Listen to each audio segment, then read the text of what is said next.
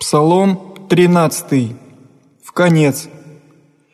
«Рече безумен в сердце своем, несть Бог, растлеша и омерзишася в начинаниях, несть творяй благостыню, Господь с небесе приниче на сыны человеческие, видите, аще есть, разумевай, или взыскай Бога, все уклонишися в купине ключими быша, несть творяй благостыню, несть до единого, не ли уразумеют все делающие беззаконие, снедающие люди моя в снеть хлеба, Господа не призваша, тама убояшася страха, и деже не без страх, яко Господь вроде праведных, совет нищего посрамистия, Господь же упование Его есть, кто даст от Сиона спасение Израилеву, внегда возвратит Господь пленение людей своих, возрадуется Яков и возвеселится Израиль».